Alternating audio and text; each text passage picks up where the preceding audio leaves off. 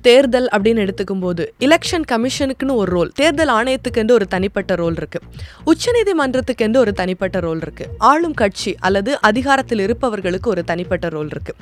இந்தியாவை எடுத்துக்கும் போது இந்த மூன்றுக்கும் தொடர்பு இருக்கிறதா? மூன்றும் இணைந்து செயல்படுகிறதா? தனிச்சையாக செயல்படுகிறதா? இல்ல ஏதாவது ஒரு குறிப்பிட்ட பாடியோடைய கண்ட்ரோல்ல மற்ற இரண்டும் இயங்குகிறதா? அப்படின்ற ஒரு குழப்பம் பரவலா படிக்காத மக்கள் மத்தியிலும் இருக்கு. யார் சொல்றதை யாருப்பா கேட்குறாங்க அரசியலில் இதெல்லாம் சாதாரணமாப்பா அப்படி ஒரு புரிதல் மக்கள் மத்தியில் இருக்கு. ஸோ இதை நீங்க எப்படி பார்க்குறீங்க? உங்களுடைய அனுபவத்தில். ஆகாசவாணி. செய்திகள் வாசிப்பவர் கிருஷ்ணசாமி ஜான் சுந்தர். தனித்தனி அமைப்புகள் இருக்கலாம். எவரும் தன்னிச்சையாக செயல்படக்கூடாது. தனி பொறுப்புணர்ந்து தனித்துவத்தை நிலைநாட்டுகிற வகையில் ஒவ்வொன்றும் செயல்படலாம்.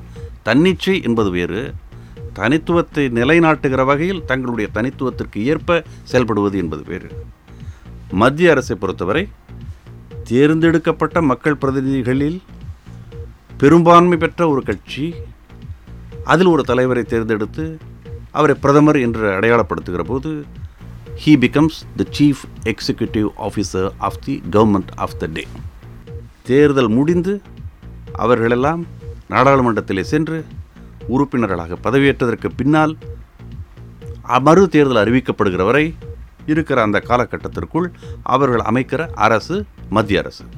மத்திய அரசை பொறுத்தவரை தேர்தல் ஆணையம் உட்பட உச்சநீதிமன்றம் உட்பட எல்லா துறைகளுக்கும் தேவையான நிதியை வழங்கக்கூடிய நாடாளுமன்றத்தில் விவாதிக்கப்பட்ட தேர்தல் சீர்திருத்தம் குறித்த சில கருத்துக்களை தேர்தல் ஆணையத்தின் முன்னாலே எடுத்து வைக்கிற தேர்தல் என்று அறிவிக்கப்பட்டவுடன் வாக்காளர் பட்டியல் சரிபார்ப்புக்கென அரசு பணியாளர்களை அதில் ஈடுபடுத்தி அதன் மூலமாக தரப்பட்ட விவர தரவுகளை தேர்தல் ஆணையத்திடம் தந்துவிடுவது என்ற அளவில் மத்திய அரசின் பணி தேர்தலை பொறுத்தவரை முடிந்து விடுகிறது.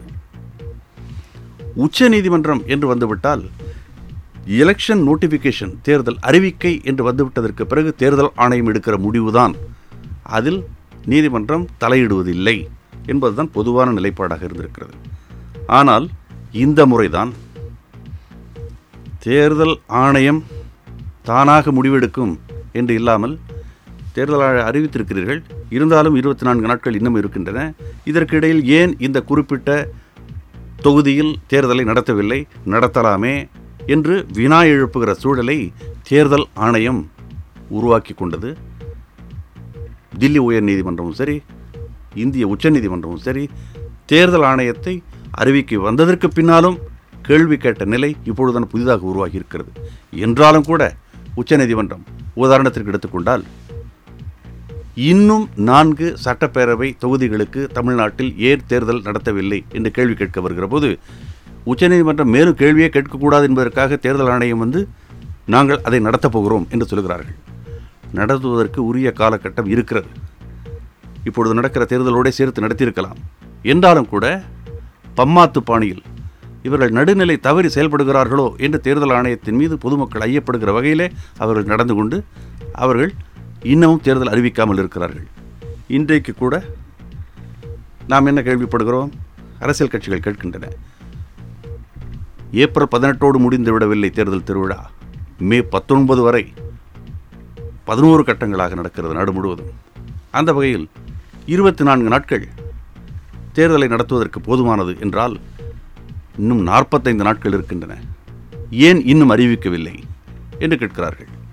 ஆக மதுரையில் மீனாட்சி சுந்தரேஸ்வரர் ஆலய திருவிழாவாக கல்லளை தொழுகும் வைகையில் கள்ளழகர் திருவிழா காணும் அந்த நாடில் தேர்தல் வாக்குப்பதிவு என்று அறிவித்தார்கள்.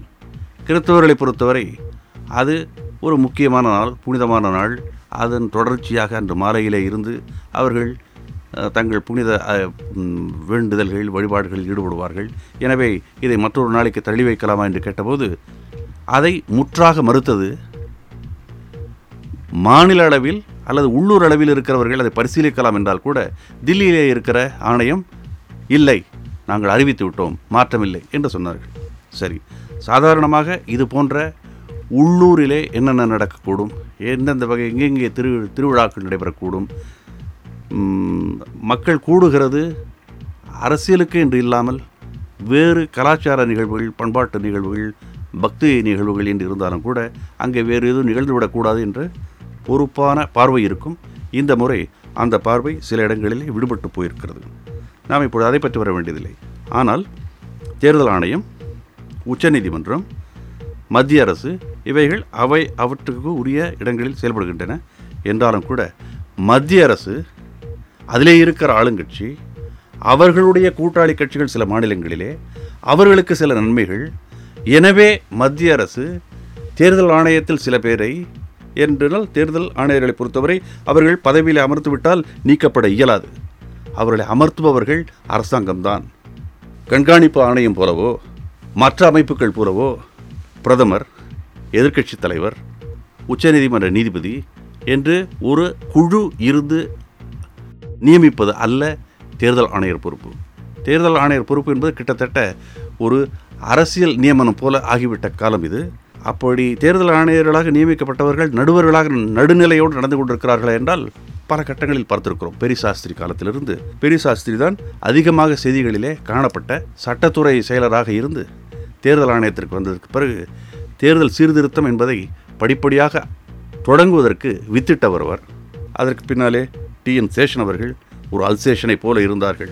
நாட்டிலே சிம்ம சொப்பனமாக திகழ்ந்தார்கள் தேர்தல் ஊழல்வாதிகளுக்கு என்றெல்லாம் தெரியும். அதற்கு பின்னாலே படிப்படியாக திருந்தி வந்து கொண்டிருக்கிறது.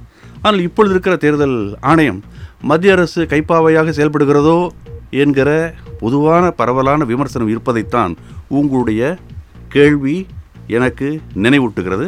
நான் அதற்குள் செல்ல விரும்பவில்லை. அவரவர்கள் அவரவரிடத்தில் இருக்கிறார்கள். இருக்கும் இடத்தில் எல்லாரும் இருந்துவிட்டால் எல்லாம் சுகம்தானே என்கிற பாடல் வரிகள் தான் எனக்கு நினைவுக்கு வருகிறது உங்கள் செவிகளில் லயோலா சமுதாய வானொலி நூற்றி ஏழு புள்ளி நான்கு. உலகம் எங்கும் ஒரு மொழி நம் அன்னை தந்த தமிழ் மொழி.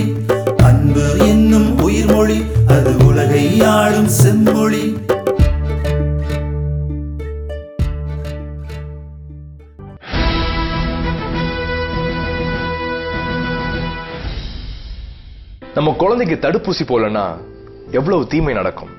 அது போல நம்ம விரலுக்கு கருப்பு மை வைக்கலன்னா வீட்டுக்கும் நாட்டுக்கும் எப்படிங்க நன்மை நடக்கும்?